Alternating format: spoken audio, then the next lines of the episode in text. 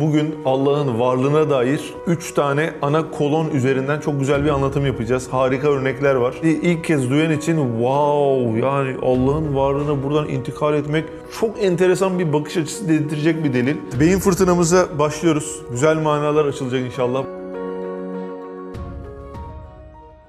İhtiyaç deliline gireceğiz. İkinci delilimiz yardımlaşma deliliydi. Üçüncü delilimiz de meşveret delili. Yani bu meşvereti ilk kez duyan için wow, yani Allah'ın varlığına buradan intikal etmek çok enteresan bir bakış açısı dedirtecek bir delil. Çok kuvvetli deliller. İhtiyaç delilinde ne anlatılıyor? Birinci pencerede okuyacağız. Argümanlarımız hazır mı Tuna? Bestami var mı bir şeyler? Abi inşallah. Ömer sağlam mısın? İnşallah. Evet, o zaman girelim. İhtiyaç delili deyince ne anlayacağız Bestami? Ne tarz bir şey geliyor? Yani insanların, canlıların birçok ihtiyacı var. Onların karşılanmasıyla Allah'a ulaşma. Çok basit geldi ya. Basit mi anlattı yoksa mesele mi basit? Yok. Basit bir şeyden büyük bir iş var. Ha. Argümanımızın basit olması bir problem değil. Hatta bu sanatkar örneğiyle ilgili bir muhabbet var ya, biz şimdi her gittiğimiz yerde anlıyoruz. Sanat sanatkarı gerektirir. Risale-i Nur'da en çok anlatılan mesele. Artık ateistler bu argümanla ne kadar karşılaşmışlarsa böyle bıkmışlar, tamam mı? Konuya başlamadan önce ya birader bak sanat sanatkar, arı böcek gireceksek hiç girmeyelim diye böyle bir ön kabul, böyle bir bastırıyorlar seni. Ama şu da var, yani bir sanat varsa bakıyorum ciltlemesine, bir sanatkarı icap eder. İşte simetri var, ölçü var, düzen var. Bu da Allah'ın varlığına dair en kuvvetli argüman. Hassas ayar argümanı. Şimdi adam seni baştan böyle blokluyor. Birader ona gireceksen hiç girmeyelim diyor. Yani sen boyacısın, boya yapacaksın. Tam başlıyorsun. Adam diyor ki ya boya yapacaksan hiç başlamayalım birader diyor. Ya tamam da en güçlü argüman bu. Ve eleştirdikleri şey şu Furkan. Ya çok basit ya. Basit mantık yani bu sanatkar. Geç bunu, başka bir şey konuşalım. Bir dakika dur. Argümanın basit olması daha iyi bir şeydir. Hatta Allah'ın varlığının basit yolla ispatlanabilmesi lazım ki avam da Allah'ın varlığına intikal etsin, değil mi? Yani sadece böyle felsefecilerin anlamış olduğu çok zor bir argüman. Durun Allah'ın varlığını ispat ediyorum. Bak oldu, anladınız mı? Avamı anlayamazsa problem var. Dolayısıyla basit olması mantıklı olan. Eğer bu argüman basit olduğu halde siz bunu çürütemiyorsanız, bu sizin karşı argümanlarınızın ne kadar basit olduğunu ispat eder. 2 kere 2 kaç yapar Murat? 4. Doğru mu? Basit mi? Tamam. Problem var mı? Yok. Değil mi? Gerçekliğine hiçbir şey azalmadı. Hiçbir şey azalmadı. Daha da güzel oldu. Herkes anlayabileceği bir şey oldu. Dolayısıyla sanatkardan bıkan, of yine arı, böcek, çiçek diyen adamdan biz şunu bekleriz. Bu kadar basit bir şeyi çürütmek de herhalde sizin için çok basit olmadı. Buyurun sahaya deyip onu çürütmesini bekleriz. Değil mi hocam? Şimdi girelim o zaman. Birisi okusun. Bismillahirrahmanirrahim. Bestami sesim kötü diye bir yıl röportaj yapmadı adam ya. Abi işte. Hala iyileşmiyor. Hala kötüymüş elhamdülillah. İyi olsun. Hadi bakalım. Birinci pencere. Bil müşahede görüyoruz ki bütün eşya, hususan zihayat olanların pek çok muhtelif hacatı ve pek çok mütenevvi metalibi vardır. Evet, neyi görüyormuşuz? Eşya ne demek? Her şeyin, özellikle de canlıların neyi varmış? Çok fazla ihtiyacı varmış. Çok çeşit istekleri, ihtiyaçları varmış. Tamam. Yani bir çiçek dediğin zaman bu çiçeğin kaç tane ihtiyacı var? 1000'den fazla ihtiyacı var. Tamam. Bu ihtiyaçların karşılanması lazım. Çiçek bunu nasıl yapacak? Devam et. O matlapları, o hacetleri ummadığı ve bilmediği ve eli yetişmediği yerden münasip ve layık bir vakitte onlara veriliyor, imdada yetiştiriliyor. Halbuki o hadsiz maksutların en küçüğüne, o muhtaçların kudreti yetişmez, elleri ulaşmaz. Şimdi tamam, çiçeğin ihtiyaçları var 1000'den fazla. Çiçeğin o ihtiyaçları tedarik edecek bir gücü yok. Tamam, problem ne o zaman? Ama o ihtiyaçlarının karşılandığını görüyoruz. 1000 tane ihtiyacı ayağına geliyor. Tamam, o zaman Allah nerede? İşte o ihtiyaçları ona sevk eden bir perde arkasında bir yaratıcıyı aklımızı zorluyor kabul etmeye. Ana mantık bu. Bir çiçek için geçerli değil bu arada 1000 ihtiyaç. Bütün çiçekler için, bütün bitkiler için, bütün hayvanlar için, bütün insanlar için, bütün canlılar, cansızlar için. Ooo, bir dakika, şu an harika bir şey çıktı. Her şeyin binlerce ihtiyacı var ama o ihtiyaçları karşılayacak gücü yok. Ama o ihtiyaçları karşılanıyor. O zaman bu iş nasıl oluyor? Bir de layık ve tam münasip bir vakit. Ve eli yetişmediği yerde adam. Gücü yetmiyor, münasip bir vakitte geliyor. Bebeklerle ilgili bir mesele var. Vakti münasipte dedin ya. Mesela bebek dünyaya geldi. Ne yapabiliyor? Yemek yiyebiliyor mu? Adana kebap yiyebiliyor mu? Dürüm yiyebiliyor mu? Sadece süt emebilir ve sütte onun ihtiyacı olan bütün gıdaların en güzel şekli var. Annesi bebek dünyaya gelmeden önce, yani normal çocuk falan yokken süt gelmiyor. Ama çocuk dünyaya gelince onun ihtiyacı doğuyor ya. Bir de bebek en çok ihtiyacı olan ve hiçbir iradesi neredeyse olmayan bir varlık. Ne oluyor? En gıdalı alması gereken süt geliyor. Ve bakın çok ilginç bir şey. Bebek onu emerken aynı anda nefes alıyor. Abi bak, Bismillahirrahmanirrahim. Bebek doğduğu zaman bunu yapabiliyor. Yani sütü emerken aynı anda nefes alabiliyor. Hani nefes borusu, yemek borusu yapabiliyor. Ama daha sonra o özelliğe ihtiyaç kalmayınca o özellik kapanıyor. Ha, demek ki bu ihtiyaçlar bazıları zamanla açılıyor, bazıları zamanla kapanıyor. Mesela ergenlik çağında bazı özelliklerimiz açılıyor. Büyüyünce biraz daha özelliklerimiz açılıyor. Yani sadece böyle bir kerelik olan ihtiyaçlar değil. Bazı özellikler var mesela. Belli bir zaman olması gerekiyor, belli bir zamanda olmaması gerekiyor. Mesela bebeğin ilk sütü. İçinde bol miktarda antikor var. Yani antikor derken savunma mekanizmamızı güçlendirici şey. Bebeğin en çok ihtiyacının olduğu dönemde oluyor. 3 gün mesela, ilk 3 günü bebeğin ince bağırsaklarından onun sütü direkt emiyor. Daha sonra o da kapanıyor. Çok garip yani, o kadar böyle belli ki bir iradenin her şeyi kontrol ettiği. Bak burada bir örnek aldım arkadaşlar. Sütte ne var? Anne sütünde yağ, protein, vitamin, iyonlar var. Her şey var. Sadece bir şey yok. O da demir. Yani var ama yetecek kadar değil, az. Şimdi çocuk sütle her şeyi alıyor ama demiri alamıyor. Ne olacak bu durumda? İhtiyaç delilini inceliyoruz, dikkat edin. Demir oksijen taşımakla muvazzaf biliyorsunuz. Anne rahmindeyken o çocuk daha doğmadan önce 6 ay doğduğunda ona yetecek kadar demiri Allah ona depoluyor. Çocuk çıktığı zaman anne sütünden demir alamıyor ama zaten demir onda depolanmış bir şekilde. Yani o kadar ciddi böyle ihtiyaçlarımız var ve bunlar o kadar zahir bir şekilde karşılanıyor ki ya, insan hakikaten hayret ediyor ya. Şimdi o zaman biraz daha okuyalım metni. Ben birkaç tane daha örnek aldım buraya. Devam edelim. Güneşle alakalı bir örnek vereceğim birazdan. Sen kendine bak. Zahiri ve batini hasselerin ve onların levazımatı gibi elin yetişmediği ne kadar eşyaya muhtaçsın. Bütün hayatları kendine kıyas et. Zahiri ve batini derken mesela insanın zahiri ve batini çok fazla ihtiyaçları var. En basitinden mesela şu an yaşamamız için zahiri olarak dünyanın güneşin etrafında dönmesi gerekiyor. Ayın da dünyanın etrafında dönmesi gerekiyor. Ağaçların fotosentez yapması gerekiyor.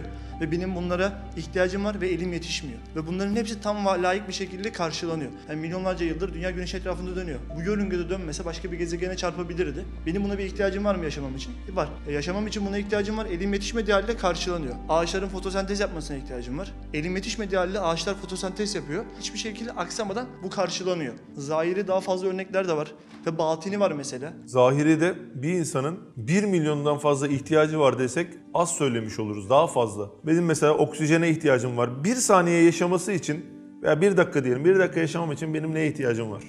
Karbon döngüsü, ağırlık döngüsü, yer çekim, kütle arası çekim kuvveti, dünyanın kendi ekseni etrafında dönmesi, güneş ekseni etrafında dönmesi. Vücudunda gerçekleşen olaylar değil mi? Karaciğerin sadece 300'den fazla görevi var arkadaşlar. Yani kalbinin işte kan pompalaması, böbreğinin kanları süzmesi. Böbrek vücuttaki kanın tamamını 5 dakikada süzüyormuş. Yani 5 dakika geçti ya şimdi mesela. Benim bütün kanım böbreklerimden süzüldü. Bunun gibi milyonlarca şey lazım, olması lazım ki ben 1 dakika yaşayabileyim, 1 saniye yaşayabileyim. Şimdi bakıyorum, peki bunları ben mi yapıyorum? İşte ağzımdan bir lokmayı aldım. Bir Adana kebaptan bir parça koparttık, ağzımıza attık. Şu vücudumda, yani bana intikal eden kısmı şu. Ama vücudumda gerçekleşen binlerce olay var. Ha, bunları ben yapıyor olsam, ama yok, bunların benimle bir alakası yok. Yani siz böyle lokmayı ağzınıza gönderdiğiniz zaman bir dakika lan, bunun dağılımını yapmam lazım. İşte kalsiyum, işte vitaminler ne olacak? Böbrek, kan, işte atar damar, toplar damar. Hadi, böyle bir telaşımız yok. Rahatız, yatıyoruz, uyuyoruz, bakıyoruz keyfimize değil mi? Peki benim bunları yapmaya gücüm yoksa ama bunlar da karşılanıyorsa, burada karşıma ne çıkıyor Mehmet abi? Bakıyorsun kim karşılıyor? Veya Allah demeyeceksek eğer, o zaman bu iş nasıl oluyor sorusuna geliyor. Yani benim vücudumdaki şeyler mi bunu yapıyor? Kendi kendine mi oluyor? Veya onların bir iradesi, bir ilmi, bir gücü mü var sorusu çıkıyor değil mi? Dikkatimi çekti de, şimdi nasıl sorusunu soruyoruz ya. Nasıl sorusunu sorduktan sonra aklımıza türlü sebepler geliyor. Ne bileyim, toprağa bakıyorsun, güneşe bakıyorsun, yağmura bakıyorsun falan. Şimdi düşünüyorum, nasıl sorusunun cevabını tam oturtturamıyorum. Neden? Çünkü cevabını bulduğum sebeplerin de ihtiyacı var. Onların da ihtiyaçları var. Ya onların da ihtiyacının karşılanması gerekiyor. O zaman ne yapmam gerekiyor? Nasıl sorusunu daha da böyle tetkik etmem gerekiyor ki tam cevabını bulabileyim. Ya ihtiyacı olmayan birisi lazım yani. Evet, her şeye gücü yeten. Aynen. Her şeyin ona ihtiyaç duyduğu ama onun hiçbir şeye ihtiyaç duymadığı bir güçten bahsediyoruz. Bir de abi nasıl sorusunu soruyoruz ama mesela bakıyorsun ilmi yok, iradesi yok, kudreti yok, işte herhangi bir şey yok. Neden diye sorduğumuzda cevap yok yani. Mesela nedir? Neden inek hizmet ediyor, neden süt veriyor? Neden? Bak bunun bir cevabı yok. Neden? Yani fotosentez neden yapıyor ağaçlar? Niye oksijen veriyor, karbondioksit alıyor? Evet, neden bize hizmet ettiklerinin bir cevabı yok. Eğer hani Allah bunu yaratıyor demezsek, Allah onları bizim yaşamamız için istihdam ediyor demezsek. Şimdi zahire ve batını diyor beyler. Bir dakika. Batını ne ya? Yoksa batını duygusu, manevi şeyler mi abi? Batını iç. Yani batıniden maksut iki şey olabilir. Bir, zahirimiz bunlar. Bir de iç organlarımız var. Batıniden maksat o olabilir. Manevi olabilir. Hadi biz onu ekleyelim. Ha, o zaman bayram şu ortaya çıkıyor. Bizim zahiri milyonlarca ihtiyacımız var ya, manevi olarak da veya ruhi olarak da milyonlarca ihtiyacımız var. Arkadaşlar bakın, bu hapishaneyle ilgili ben böyle belgesellere çok meraklıyım. Şöyle bir şey öğrendim. Kapalı cezaevinde yaşayan insanların şöyle bir ihtiyacı varmış. Uzağa bakma ihtiyacı. Bunun çok acısını çekiyorlarmış. Yani bir insan ufku açık, ilerisi açık bir yere bakma ama biz sürekli o ihtiyacımız karşılandığı için onun bir ihtiyaç olduğunu şu anda öğrendik. Bak bu bir eksiklik, olmazsa insanın canını sıkar. Başka sayalım mı? Takıntın var, hayat sana berbat oldu. Depresyondasın, milyonlarca liran var. Etrafındaki şeylerin hepsi mutluluk verici şeyler. PlayStation 5 çıkmış, almışsın, arkadaşların, ortamın, ailen yanında, hiçbir eksin yok. Ferrari'nin seni bekliyor. Her şey güzel ama senin için kararmış. Yani depresyondasın. Bak şu an benim batını bir ihtiyacım karşılanmadığı için ben şu an acı çekiyorum. Başka? Deprem olsa, eğer bu korku hissini Allah bize vermemiş olsa, aa ne oluyor, bina yıkılıyor, aa maşallah falan deyip burada ölebilirdik. Evet. Yanlışlıkla ölürdük mesela. Ama ne oluyor, korku hissiyle beraber koruyorsun kendini. İnsan orada aynen kendini koruyor, hayatta kalabiliyor mesela. Mesela batını bir ihtiyaç söyleyeyim size. Hafıza. Hafıza, Alzheimer'lı insanları görüyorsunuz değil mi? Bak bu da bir ihtiyaç. Daha bir ciddi bir ihtiyaç söyleyeyim. Unutmaya ihtiyacımız var. Yaşamış olduğumuz travmatik şeylerin duygusal etkisini. Abi. Değil mi? O an böyle bir şey oldu yani. Bir... yani sanki karşında böyle bir haram sevdası olup kalbinden çıkartamayan ama böyle kendini böyle derbeder etmiş, köşelerde uyuyan birisiymiş gibi cevap verdin ya. Unutmaya ihtiyacımız var Tuna. Unutamıyorum abi.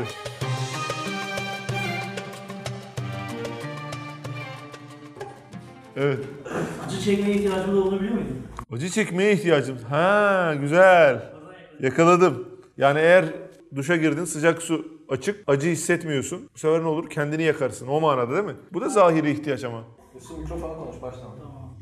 Herkes batınına yürüyelim bence zahiri. Ben oradan şeyle bağlayayım o zaman. İşte abi bir örnek vereceğim. Zahirin batini ben bilmiyorum. Değil mi? Böyle bağlayayım. Sen bu zahir batın bunu montajlarsınız.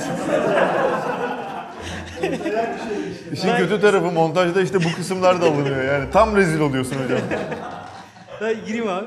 Abi şimdi bir örnek vereceğim. İnsanın acı çekmeye de ihtiyacı var abi. Yani Allah o acı çekme özelliğini vermiş. Buna da ihtiyacımız var. Bir tane anne var abi. Küçük çocuğu var, kız çocuğu. Bu kız çocuğu yanan sobaya sürekli gidip elini vuruyor ve eli kabarıyor, şişiyor, kanıyor böyle. O sıvı bir şey çıkıyor abi. Evet. Annesi hüngür hüngür ağlıyor, doktorlara falan gidiyor. İşte ne olur çocuğun bu acı çekme hissi olsa, öyle bir vasfı tekrar gelse, insan acı çekmeye bir ihtiyaç. Bu ihtiyaçları da görünce insan bir ara bir tanıdığım şöyle bir şey söyledi. Ya dedi, niye dedi herkesin bir şeyi eksik dedi. Mesela benim hayatım tırnak batmalarıyla geçti. Bak herkesin bir ihtiyacı var. Senin mesela egzama mıydı? Evet. Herkesin böyle bir şeyi eksik, fark ettiniz mi? Allah bu şekilde yaratmış. Bana dedi ki ya niye herkesin bir şeyi eksik dedi. Çünkü bir şeyimiz eksik olunca biz Allah'a yönelme ihtiyacı hissediyoruz. Yapboz tamam olunca ha yapboz iyi diyoruz. Ama yapbozdan bir tane parça olmayınca onu doldurmak için her şeye gücü yeten bir şeye yalvarıyorsun. Bir Allah'a yalvarıyorsun. O yüzden böyle eksikliklerimiz var. Şimdi az önce konuştuklarımız gerçekten çok garibime gitti yani. Korkuya ihtiyacımız var, acı çekmeye ihtiyacımız var falan. Ben küçükken şöyle bir şey yaşadım. İlk çocuk olduğum için annem beni çok hassas bir şekilde büyütmüş. Yani 3-4. Yaşıma kadar vesaire. Hiç kucaktan indirmemiş beni. Yani çok hassas büyütmüş. Bir şeyden dolayı hastalanıyorum ve beni doktora götürüyorlar. İşte sürekli ağlıyorum falan.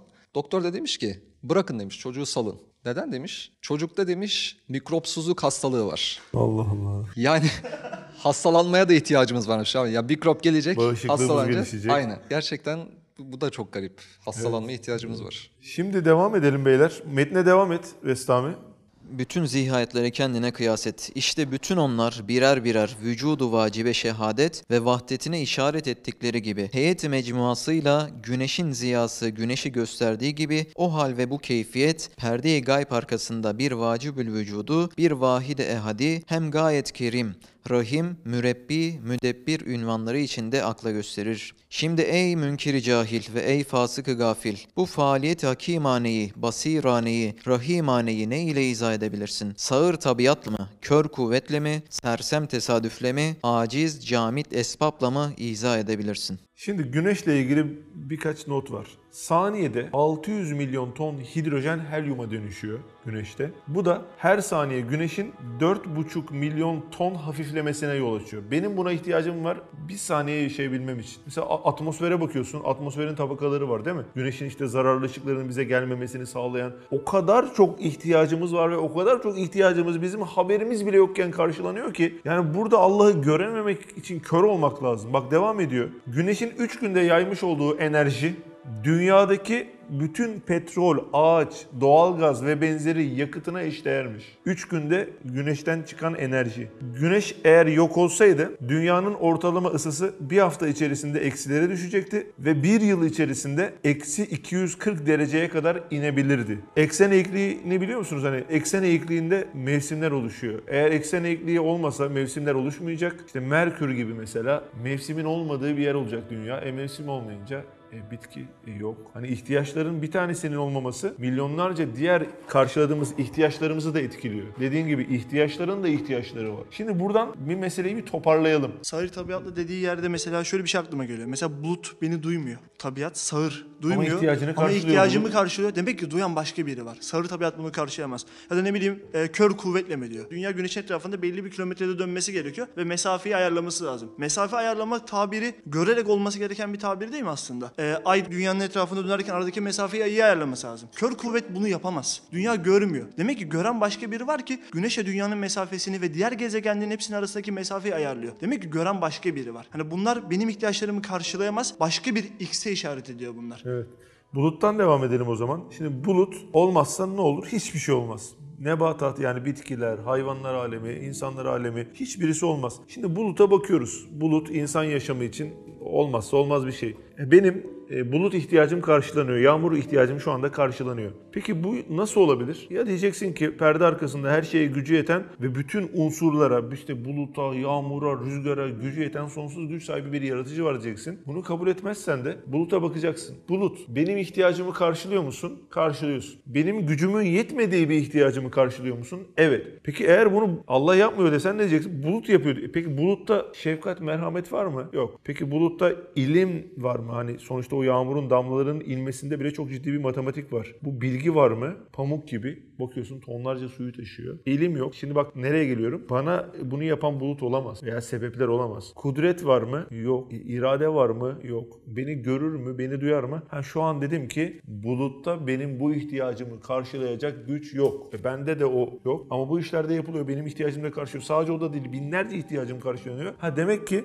benim bütün ihtiyaçlarımı karşılayan, bütün ihtiyaçlarım olan bulut gibi şeylere hükmü aynı anda geçen sonsuz bir güç sahibi bir yaratıcı benim ihtiyaçlarımı karşılıyor diyerek ancak mesele anlaşılabiliyor. Bakın dikkat ettiyseniz çok ilginç bir şey var. Cansızlar canlıların ihtiyaçlarına, bitkilerin özellikle. Bitkiler hayvanların ihtiyacını karşılarken hayvanlar da insanların ihtiyacını karşılıyor. İnsan aynı zamanda bitkiler tarafından, cansızlar tarafından da hizmet ediliyor. Yani şöyle bir yuvarlak bir daire olarak düşünün. En dışarıda ne var? Cansızlar var.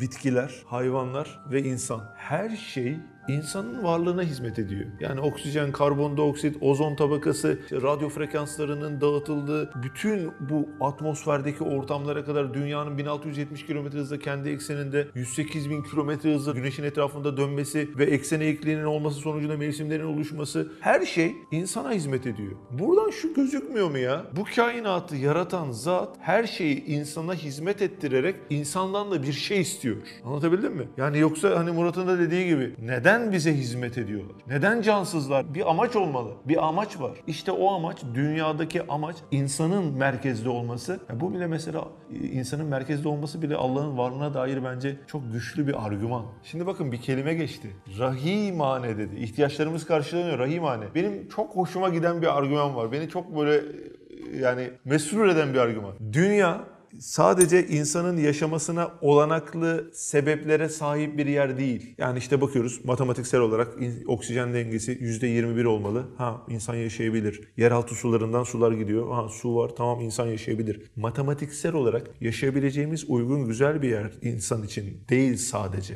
Dünya aynı zamanda misafirperver, rahimane bir yer. Yani bakıyorsun mesela bir gökkuşağına bakıyorsun, rengarenk gözünü okşuyor. Böyle ben şu an böyle bir misafirperverlik hissettim. Hani mesela dünyada tek bir çeşit yiyecek var. İşte o da bu. Her gün ağzımıza bu maddeden atıyoruz. Karnın doydu mu doydu. Lezzet mezzet hiçbir şey yok. Doydun mu kardeşim doydun. Al biraz da su iç. Su ve cam yiyoruz. Başka hiçbir şey yok. Bak bunda rahimane özelliği çok gözükmüyor. Ama bir bakıyorsun mutfaklara, elmasından, armutundan, kivisine, arka tarafta ızgaralar yapılıyor, Adana kebaplar. Bir bakıyorsun, oho şu anda şey oldu, misafirperverliği hissettim. Bak bunlar yokken insan o misafirperverliği çok hissetmiyor. Ha misafirperverlik olmasaydı Allah'ın varlığına intikal edebilir miydik? Evet. Bakıyoruz matematiksel olarak insanın yaşaması için uygun bir yer. Bak ne cam yiyoruz, o tamam güzel elhamdülillah. Ama bir bakıyorsun burada bir letafet var, bir ikram var, anlatabildim mi? Mesela yengeyi sevdiğini nasıl söylüyorsun? Bir hediye alıyorsun, sevdiği bir şey alıyorsun, çiçek alıyorsun. Ne yapıyorsun aslında? Seni seviyorum diyorsun. Evet. Oradaki fiille. Şimdi bakıyorsun kainata, mesela ne bileyim çiçekler açıyor. Mesela kiraz ağacının beyaz böyle şeydi, pembeye yakın böyle çiçekleri olur. Benim çok hoşuma gidiyor ilkbaharda. Sanki Cenab-ı Allah yani seni seviyorum kulum dermiş gibi böyle bir hediye veriyor. Bana çiçekler veriyor. Hani sevgisini gösteriyor. Harika. Kendini sevdirmek istiyor. Örneği biraz daha somutlaştıralım. Gökay senin evine ben yemeğe gideceğim. Sen yoksun evde. Eve girdim. Baktım ortada bir pilav var. Yağ yok, tuz yok. Ne derim? Birisi bunu hazırlamış derim. Yaşamaya da uygun bir yer. İklimlendirme de çok iyi. Tuna'nın evine gittim. Tuna da evde yok. Ama her yer ziyafetler. Orada PlayStation 5'i koymuş, televizyonu açmış, her şey hazır. Bir tarafta Arap mutfağı, bir tarafta Türk mutfağı ama Tuna yok içeride. İkincisinde oranın bir tanzim edeni olduğuna intikal etmem daha kolay olur değil mi? İşte kain, dünya da böyle. Bir bakıyorsun, ya gökkuşağına bakıyorsun, işte akarsulara bakıyorsun, denizlere bakıyorsun, yavru bir kediye bakıyorsun veya yavru bir bebeğin şirinliğine bakıyorsun. Buluta bakıyorsun, dünyanın her yeri hediye kutusu gibi düşün. Kurdeleli. Anladın mı? Kurdele ne demek? Sana özel hazırladım demek. İşte dünyanın her yerinde de böyle rahimane bir misafirperverlik var. Çok güzel oldu bu kısım. Hakikaten bir ateist bu videoyu izliyorsa ve ben kabul etmiyorum diyorsa diğer videolarımızı izlesin. Şimdi beyler zıplıyoruz 10. pencereye. Yardımlaşma delili. Evet Ömer devam etsin. Bismillahirrahmanirrahim.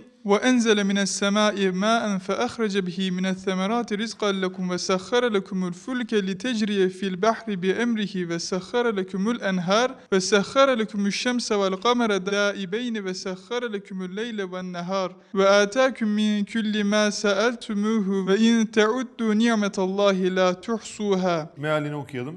Diyor ki Rabbimiz İbrahim Suresinde gökten de bir su indirdi ki onunla sizin için rızık olarak meyvelerden bitirdi. Onun emriyle denizde seyretsinler diye gemileri sizin hizmetinize verdi. Nehirleri de yine sizin hizmetinize verdi. Birbiri ardınca dönüp duran güneşi ve ayı da sizin hizmetinize verdi. Geceyi ve gündüzü de sizin hizmetinize verdi. O sözünüz ve halinizle istediğiniz her şeyden size verdi. Allah'ın nimetlerini saymaya kalksanız saymakla bitiremezsiniz. Hakikaten ihtiyaç delilinde çok güzel bir bahisti ya. Milyonlarca ihtiyacımız var. Benim de senin de ihtiyacın olan şeyin de milyonlarca ihtiyacı var ve bunlar karşılanıyor. Nasıl karşılanıyor? Rahimane karşılıyor. Vakti münasipte ummadığın ve bilmediğin ve anlayamadığın bir şekilde. Yani ozon tabakasını insanlar keşfetmediği zamanda da ozon tabakası onları koruyordu güneşin zararlı ışınlarından. Acayip bir pencere ya. İnsana şöyle bir üzüm uzatsan şöyle ne yapar? Üzüm geldiği zaman direkt böyle dalar mısın? Yoksa şöyle bir bakar mısın değil mi? Ya ihtiyacını karşılıyor birisi. Şöyle bir bakarsın. Yani direkt böyle dolup arkana hiç bakmamak bile zordur. Hani merak eder, bakarsın, bakmak istersin. İşte bu üzüm olayı gibi milyonlarca olay her saniye, her insana, her bitkiye, her ağaca, her canlıya, her cansıza sürekli oluyor. Ve adam şunu söylüyor, ne Allah ya ben Allah'ı falan göremiyorum diyor. Ya insanın bir ihtiyaca karşılansa belki der ki ya tesadüfen olamaz mı falan der de her saniye 1 milyon ihtiyaç olunca kör olmak lazım ya. Evet şimdi yardımlaşma delilindeyiz.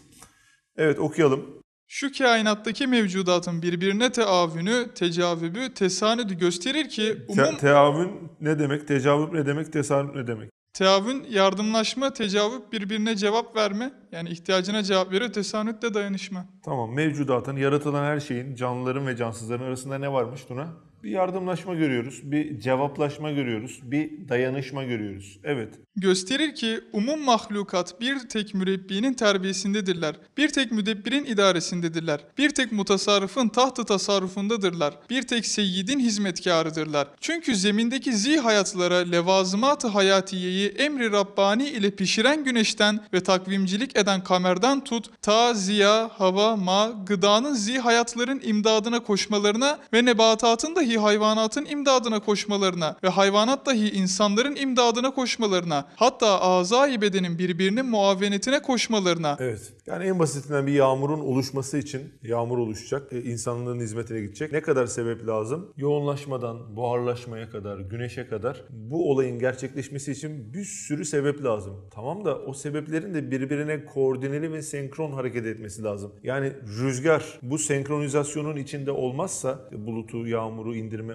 senkronizasyonun içinde olmazsa veya yer çekimi bu senkronizasyonun içinde olmazsa o olay gerçekleşmiyor. O zaman bir yardımlaşma faaliyeti var. Yardımlaşma, dayanışma, bir de cevaplaşma. Fark ettiniz mi? Bu üç özellik de canlılara ait özelliklerdir. Cansızlar birbiriyle yardımlaşmaz. Cansızlar birbiriyle cevaplaşmaz durduk yere, değil mi? Ama baktığımız zaman bu işte yağmur, bulut, rüzgar, aklınıza ne geliyorsa cansızlar cevaplaşıyorlar. Mesela en güzel örneklerden biri şu olabilir. Biz oksijenle yaşıyoruz. Oksijene ihtiyacımız var. Karbondioksit veriyoruz. Peki ağaçlar, bitkiler ne yapıyor fotosentezde? Karbondioksit alıp oksijen veriyor. Dünyadaki oksijen dengesi %21. Bu oksijen dengesi biraz daha fazla olduğu zaman ne oluyor biliyor musunuz? Çakmağını yaktığın zaman dünyayı yakıyoruz. Oksijen dengesi bir anda mahvoluyor. Şimdi ağaçlarla ve benim aramda, insanların arasındaki bu yardımlaşma, dayanışmayı görüyor musunuz? İşte dünyanın, kainatın her yerinde bu yardımlaşma ve dayanışma fiili var. Peki Bestami, hadi o Allah'ın varlığına intikal eden cümleyi kur. Yardımlaşma var, dayanışma var. Hani Allah nerede? Cansızlar birbirleriyle yardımlaşamayacağına göre. İşte milyonlarca dediğin gibi hem cansız, hem ilmi yok, şuuru yok, görmüyor, işitmiyor. Demek ki bütün hepsini idare eden ve sevk eden, aslında o cevaplama dedik ya, bunu yapan bir zatın olması, yani Allah'ın olması lazım. Hani bir de dedin ya, hayatlar olmadığını gösterir yani. Hayatlar olanların özelliğidir bu. Hayatlar bile olsalar, atomlar yine yetmiyor. Evet. Çünkü bir orduyu düşündüğümüzde tüm askerler eğer başlarında bir komutan olup onları yönlendirmezse de yine düzenli bir iş yapamazlar. Bir kaos çıkar orada, karambol çıkar. Burada da atomlar, canlı bile dese birisi çıkıp yine yetmez. Çünkü hepsi mahkum konumunda. Hem de aynı çeşit oldukları için. Demek ki buradan da hepsini kontrol eden, bütün o senkron dediğin tüm meseleyi kontrol edip ve insanın yine ihtiyacına yönlendiren bir zatın, şefkatli bir zatın olması lazım diyoruz. Güzel. Muaz hocam bir şey söyleyecek. İstifade etmek istiyoruz hocam. Abi bu yardımlaşmada aslında çok yüksek bir ilim de gerekiyor. Yani çünkü yaptığın fiilde, mesela atıyorum Barcelona'da maça gireceksin. Takıma girdiğin zaman bütün futbol sistemini, kuralları ve kimin nasıl oynadığını biliyor olman lazım. Messi sol ayak sağda oynar, kaleyi gördün mü çekil önünden gibi, anladın mı? Hani Barcelona'nın takım sistemini bilmen lazım. Dünyada böyle mesela arı doğuyor, kovandan çıkıyor, güneşle yolunu bulması gerektiğini biliyor. Güneş doğacak ve batacak. Çiçeğe gidecek, kaybolmadan geri gelecek. Aynen öyle. O işte videolar yapıyordum ya, belgesel videoları. O dönemde yaptığım araştırmalarda alıyorlar, 80 kilometre mesafeye koyuyorlar arıyı. Ondan sonra bırakıyorlar oraya abi ve işaretliyorlar arıları. Aldıkları kovandan, kapalı arabayla götürüp bıraktıkları yerden işaretli arılar tekrardan kovanı geri bulabiliyorlar. Nasıl gittiklerini bilmedikleri halde. Güneşle işte izleyerek güneşi çıktıkları andan falan. Yani güneşin çalışma mekanizmasını da bilmek zorunda aslında bir arının doğduğu anda. Akılsız, şuursuz. Aynen bu şekilde. Yardımlaşan cansızlara baktığımız zaman etrafımızda ne var? Hayat yok. İlim var mı? Yok. Yani rüzgarın nasıl hareket edeceğine dair hiçbir şey ilmi yok. Kudret yok. Bir seçim, irade yok. Ama ortada icraat var. Ne diyeceksin o zaman? Ya o zerrelere, atomlara nihayetsiz bir güç vereceksin, bir ilahlık vereceksin her birisine zerreler adedince, ya da diyeceksin ki bir yaratıcı var, her şeyi kontrol edebilen, sonsuz güç sahibi bir yaratıcı var. Bütün bu yardımlaşma faaliyetini o ayarlıyor diyeceksin. Efendim? Merhamet sahibi de olması lazım, evet. Şefkatli olmazsa yardım etmek istemez sana bestami. Okuma yazmanı öğrenmeni istemez. Kalbin, böbreğin, artık dalağın, ciğerin hepsi birbiriyle uyum içinde bir ciddi bir yardımlaşma faaliyetinde değil mi? Yani 5 dakikada bir bütün kanın böbreklerinden geçiyor. Muhteşem bir yardımlaşma faaliyeti var. Nasıl olacak şimdi bak, asıl soru ne biliyor musun? Bak asıl soru. Neden birbirlerine yardım ediyorlar? Neden? Böyle oldu mu saçma bir şey çıkıyor ortaya. Ama her şey Allah'ın emirber bir askeridir. Allah istediği için o ona yardım ettiriliyor. Dediğin zaman işin içinden çıkıyorsun. Evet. Genelde ateistlerin savunduğu şey şu. Genlerinde bu var. Bu mesela buna yardım etmesi geninden dolayı. DNA'sında bu yazılı ki bundan dolayı hareket ediyorlar. Ateistlerin savunduğu mesele de bu zaten. Evet, biz de şunu savunuyoruz ona karşı.